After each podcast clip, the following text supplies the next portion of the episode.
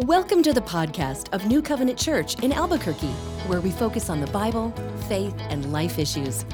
We hope this podcast will be helpful to you on your faith journey. Now, here's our message.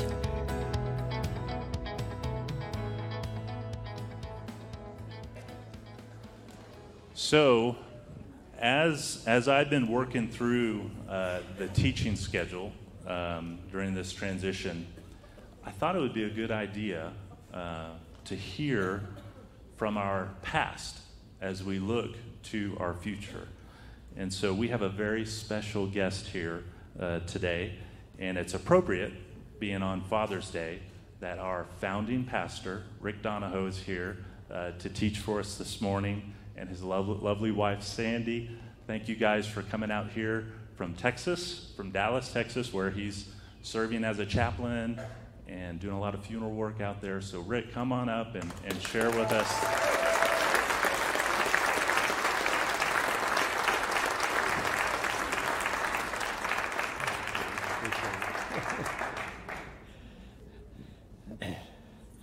Thank you, David. I, uh, when David called me and asked me if I would do this, uh, he actually gave me the assignment as to what he wanted me to say.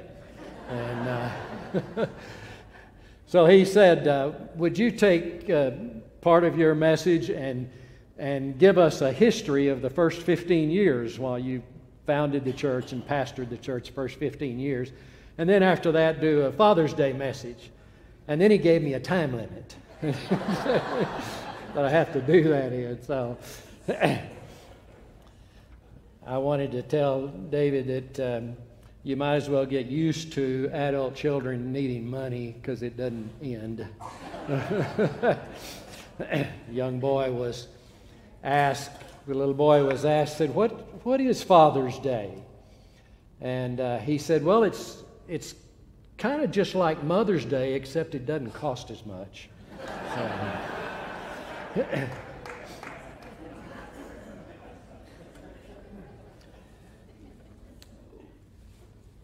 this month is the 28th birthday of New Covenant Church. Uh, it was, it was, uh,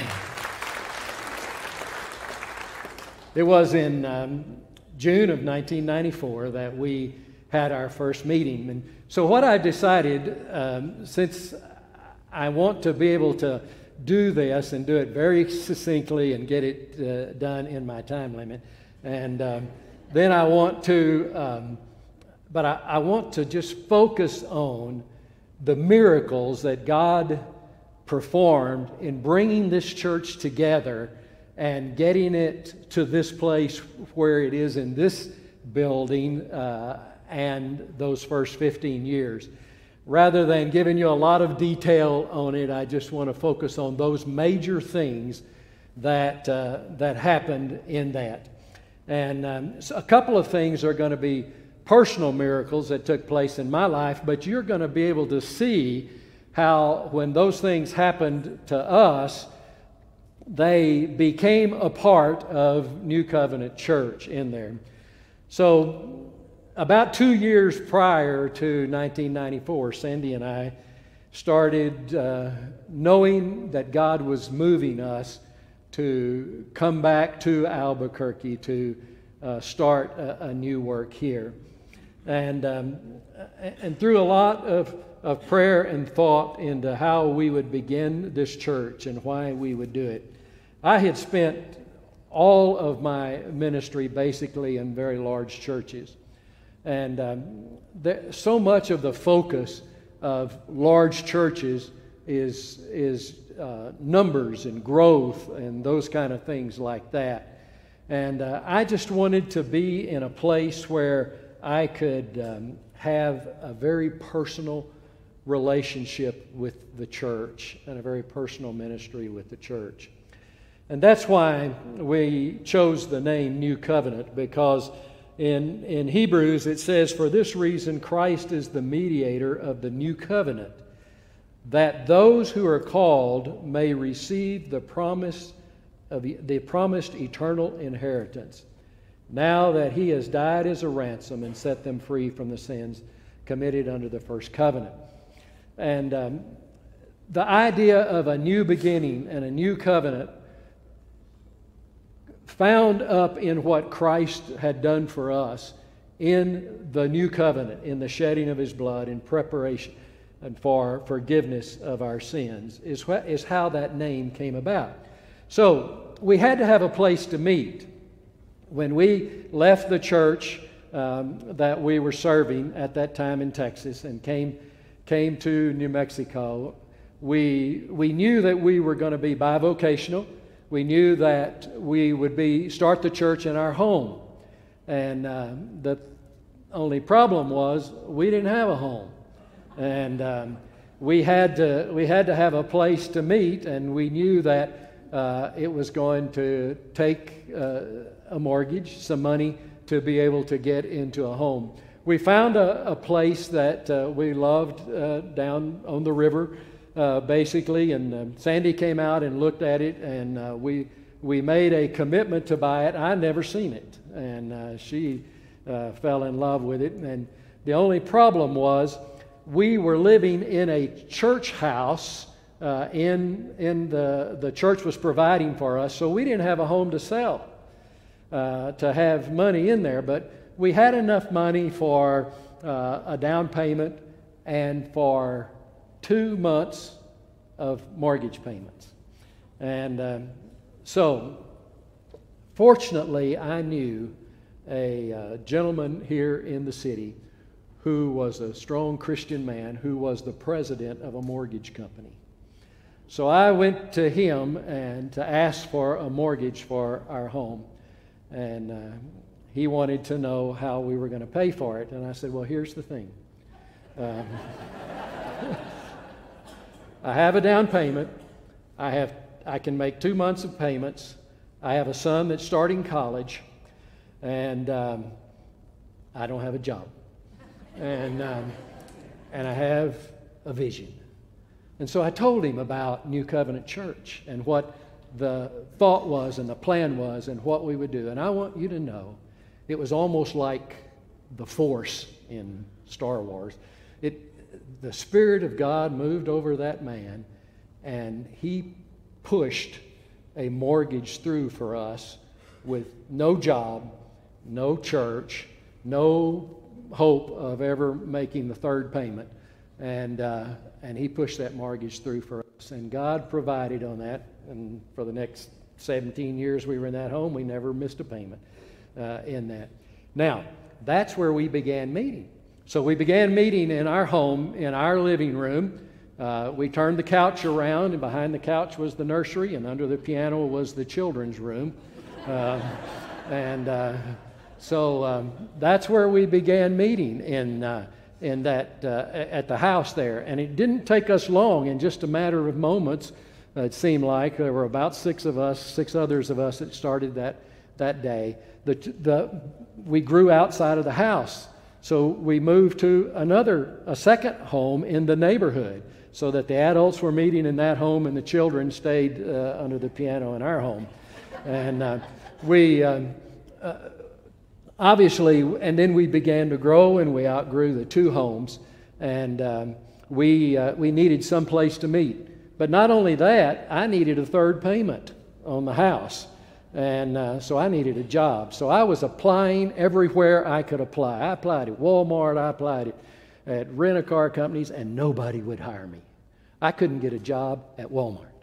Uh, and, um, but fortunately, God was in control of all of this. And uh, um, so somebody said to me, Well, Hope Christian School needs substitute teachers. So I went down there and applied, and I started uh, in that, uh, that fall, started as a substitute teacher at, uh, at Hope Christian School.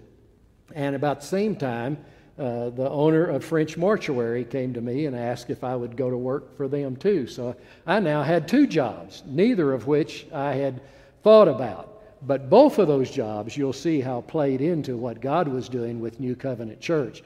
After we uh, were meeting now, we're three months four months into meeting in our two homes, and we're out of space in that in those two homes. One day, while I was at uh, at Hope uh, teaching there, uh, Wayne Ehlert uh, came to me and uh, he said, Would you like to have your church meet in our multi-purpose room? And I said, Would I? and uh, and out of out of nowhere, that invitation came. So we started meeting at Hope Christian School in their multi-purpose room and two little rooms upstairs there uh, in that. And we became, at that time, a mobile church uh, because what happened was we were there for a year and a half, and uh, every Saturday night we went down to Hope. We took down all of their uh, setup and put our setup up. We, made, we had a portable stage that we, uh, that we put together. Uh, and so every Saturday night, we would put those, take their setup down, put ours up. After church on Sunday morning, we'd take our setup down, put their setup, clean the rooms, and put their setup back up. And we did that every Saturday night for a year and a half. And we be, continued to grow. And we needed to go more space, so we went into one of their portable buildings. They let us have a portable building. We needed more space, so we went into another portable building. And finally, one day while I was on campus, Wayne Ehlert came to me and said, You know what? Y'all need to go somewhere else. so, said, said you, you, your needs are much greater than what we can meet here. So, we started looking, and about that same time, and this is how God uh, put these jobs together in this, about that same time, um, there was a church meeting in the YWCA, which is your building right over here. And uh, they, uh, they left their church. Their church sort of disbanded and they needed to leave.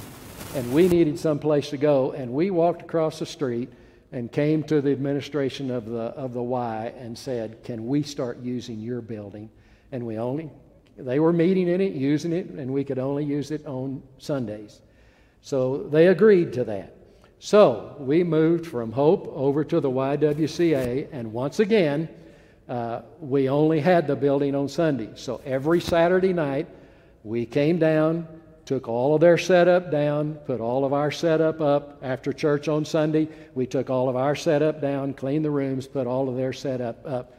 And that went on for another year and a half. So for three years, every Saturday night, we had a group of people that really banded together uh, as we came down and took and um, took setup down, put our setup up, and um, and took theirs down, took ours down, and put theirs back up in there, and that went on for another year and a half. And during that time, um, the, those of you that when you look into that building over there and you see the meeting room, it was about half the size it is now when we were meeting in there. So we had just grown out of that building. We had children sitting on the floor. We had we asked children to sit in your parents' laps so that we would have room for people to meet uh, over there and everything. But uh, we needed a place to go, and our elders, our godly elders, prayed and dis- and we we picked out a quadrant of the city that we felt like we wanted to be in, and which is basically where we are now. And uh, so we started looking, and uh, we looked to the east, and there was a church for sale there. That didn't work. We looked to the south, and there was a church sale down on Wyoming and Montgomery, and that didn't work out uh, in there. And, and it, we needed some place to go because we just didn't have the room in that one little space we had over there. Well, one day, another miracle occurred. Uh, I was over there in the, in the building, and the administrator from the Y, whom we had several times asked if we could buy that property, it was the building and three acres of land over there. The administrator from the Y came to me and said, um, We have found another building that really meets our needs better than this one. Would you be interested in buying our building? And I'm trying to contain myself um, while she's doing that. And I said, Well, what, what do you want for it? And they gave me a number. And I said, Well, let me go to our elders and talk to our elders about it. And, and then we'll get back with you. Well, we were able to negotiate that and uh, purchase that building and three acres of land. in the heart of where Albuquerque was growing at that time. Now, this is 1997. So you got to realize that from Wyoming, between, between Holly and Paseo, from Wyoming almost all the way to the interstate was nothing. I mean, it was dirt. Uh, we were, there was something right there at the corner of Wyoming, and then there was the YWCA building, and then there was nothing all the way to the interstate, basically that way. And, and our elders saw this was the area that we wanted to be. They could see that the city was growing this direction. And not only that, this was some of the most prime property in the city of Albuquerque at that time because of the way the city was growing uh, in that area. So um, we bought that property and we needed more space right away. So the property to our west, which is this property, was not available to us uh, in any way, shape, or form. We looked at there were there were uh, developers from the east that were buying this property and going uh, all the way toward the interstate. So we were trying to go to the east. And all of the lots to the east of the property were individual acre lots, all owned by different individuals, some tied up in inheritances and all that sort of thing. Uh, and, and we couldn't get anybody to move. Finally, we got one person to move, and we bought one more lot over there. And uh, it, it just wasn't, uh, wasn't working in that um, where we were going to be able to get any more land to build a new building on at that point there. About that time, one of the families that was uh, attending our church was a member of the church as a result of the work I was doing at, at, uh, at the funeral home, Mar- uh, French funeral home at that time. Uh, came to me. We had tried to buy this piece of land, which was owned by a restaurant here in the city. And uh, there were developers from the east that were trying to buy this land too. However, this family in our church was good friends with the owner of that restaurant. And that family convinced the owner of that restaurant to give us a chance to buy this land that this whole property sits on right now. So we, uh, we were in competition with developers back from the east who had tons of money and, uh, and uh, to buy this piece of land. But because of that one family that had this relationship with this uh, restaurant owner, we were able to buy this piece of property that, uh, that this building now sits on in there. And um, we were grateful for, for that privilege to do that. As a matter of fact, right after that, Sandy and I were having dinner down at, at that restaurant. Um, and uh, the owner came to us and he w- was regretting selling us the land. and I said, Well, I'm sorry, you can't have it back at, that, uh, at that point. So um, so that was, that was how we got to this point, uh, and, and buying this, this land. And then all of the things that were related to architects and all of that. But I want to tell you what the greatest miracle of all was. It was not all of these lands and jobs and things that God put together. It was obvious this is the location that God had for this church, and it was obvious that God had His hand on the vision for this church. Um, and, and you are a, a, a God gifted church, and uh, your future is going to be the same kind of miracles that God has performed in the past in this church. But the greatest miracle of all was the people that God brought to this church. It seemed like at every point where we had a need, we had somebody in the church that could take care of that, me, that need whether it was a layperson to lead our small group ministry, um, uh, or someone to lead music, or children, or youth, or missions. When I staffed our church, I always staffed to my weaknesses, which were many. So uh, I had to hire people that could do all of those things, or, or lay people to do all those things. But the interesting thing was what God gave us in people. Now, if we needed, for example, when we had the Y over here, and we had that. It was a dirt parking lot. Those of you that can remember, it was just all dirt. There was no pavement over there. Well, we did happen to have somebody in our church that worked for a road building company, and they were tearing up I 40 out here, and uh, they needed some place to dump all that asphalt, and he made sure that that asphalt was dumped here, and then he brought his road grader up here and put it all down there and everything. God put that family in our church, or whether it was someone who we needed carpenters uh, to, to build in that building over there, electricians or sound or real estate or legal, uh, or if it was just laborers that we needed. Um, we had all of all of that in there. And so the people that God put in this church was the greatest miracle.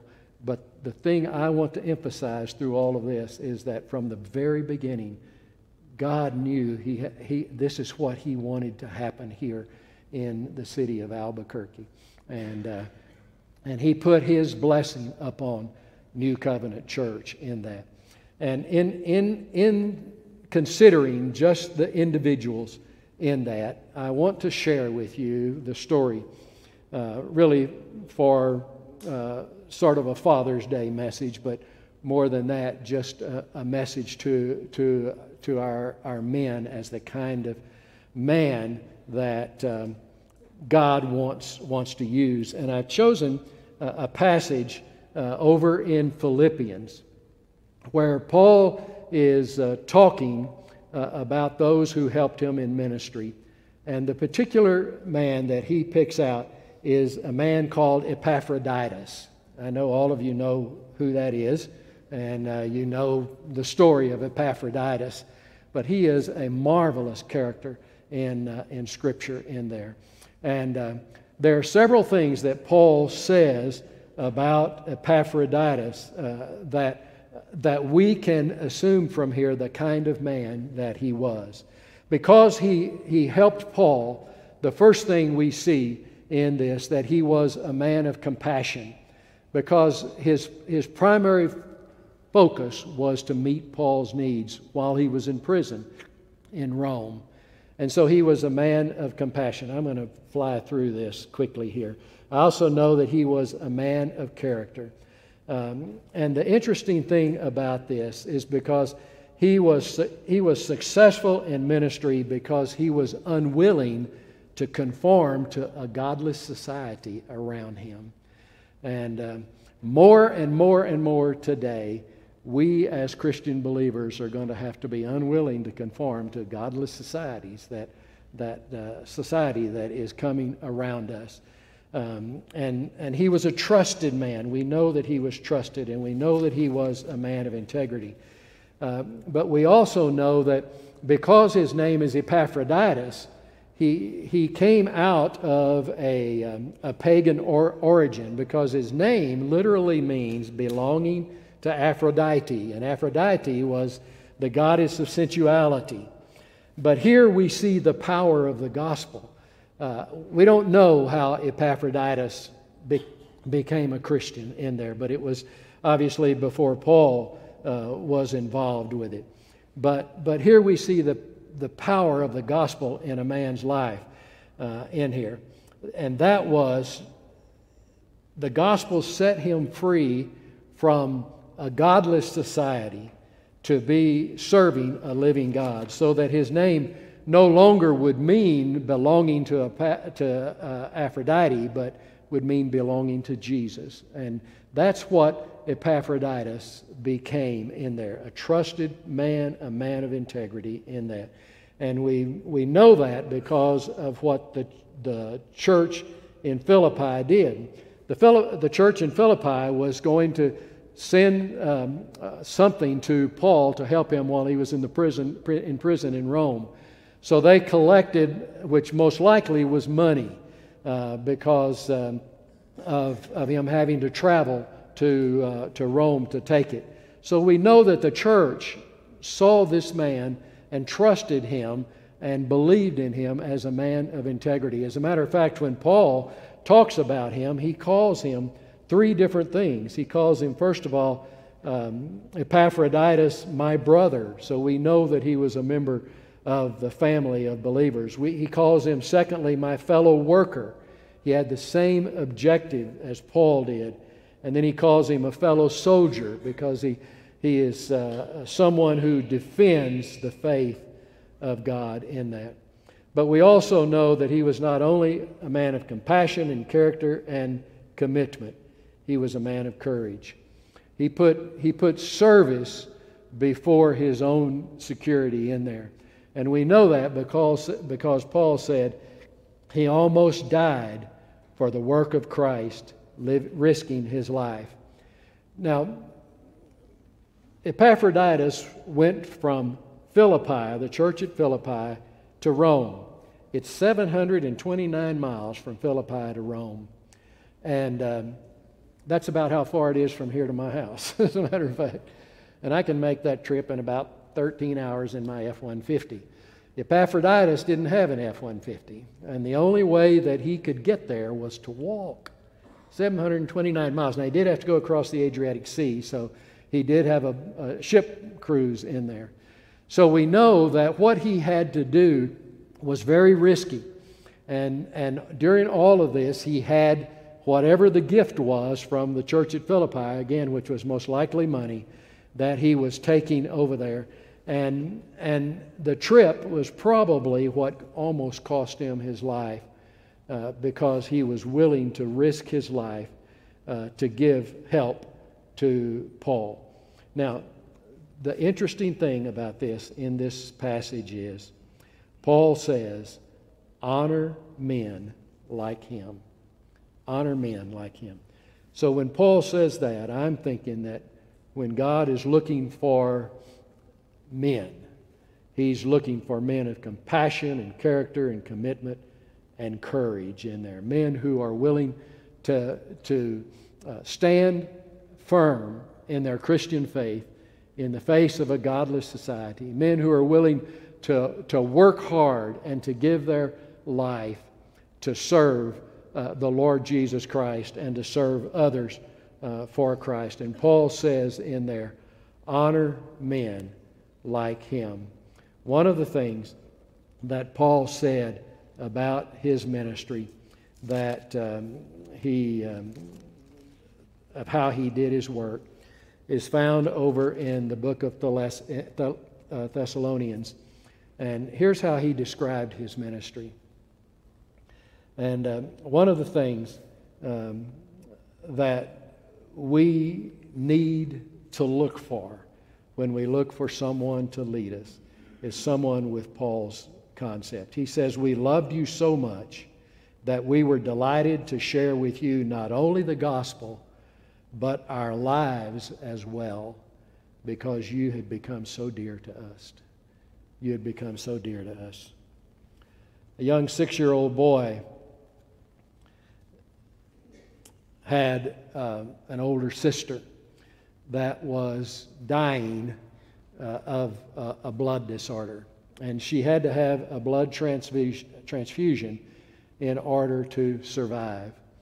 And the only match they could find for her was her six year old brother or younger brother. And so mom and dad talked to the boy and said, Here's what we need. And, and um, they asked him, Would you be willing to do a blood transfusion for your sister so that she may live?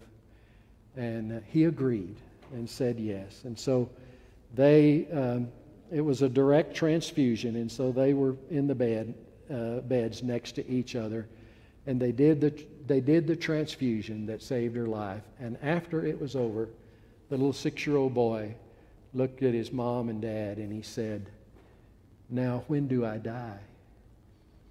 He thought that giving her his blood meant that he had to give his life, and he was willing to do that. That is Epaphroditus. That is the kind of man that he was, and that is the kind of people God wants us to be. So, David asked me if I would have just a word of, of uh, encouragement and, uh, and hope for the church in looking for a new uh, a new pastor. And I'm, I'm heard I was not one of the 65, by the way. Um, but uh, earlier in this passage, Paul also talks about Timothy. Timothy, he says, I have no one like him.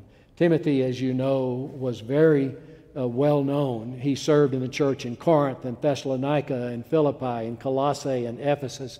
He went with Paul on his second and third missionary journeys uh, and was very, uh, very well known uh, in, the, in the Christian world and very experienced in it in there too. And uh, I was telling um, one of your pastor search committee members that I have a name for you for your pastor. And, uh, and I want to tell you who it is. When you're looking for a pastor, it doesn't always have to be a Timothy. It'd be great if it was Timothy, and with all that experience and knowledge and all of that sort of thing. Uh, and, and, and Timothy is very popular, and Timothy's a very, I know, I know a lot of people named Timothy. I know people now named Timothy. I have never met one person named Epaphroditus. but when you're looking, don't look past Epaphroditus. Look for someone who not only has all the qualifications you're looking for, but look for an Epaphroditus. Look for someone who's willing to live among you and love you and be willing to give his life to you in every way possible in that. So that so that his main goal is to be a servant and not to be served as lead pastor in that. Paul talks about epaphroditus gift a little bit later in Philippians, and he says it was a fragrance pleasing to God. And that that is what we should be. We should be a fragrance pleasing and a sacrifice pleasing to Jesus Christ as Lord and Savior. This church is a church that God has had its hand on from the very first day and all of these miracles and the uh, many others that took place in those first 15 years of the church are what has made this and given this church a place in this community here. You carry on. Uh, don't, don't be discouraged. And uh, uh, you ask God uh, for not only who your senior pastor would be, but you ask God to help you be an Epaphroditus too in that. Let's pray together.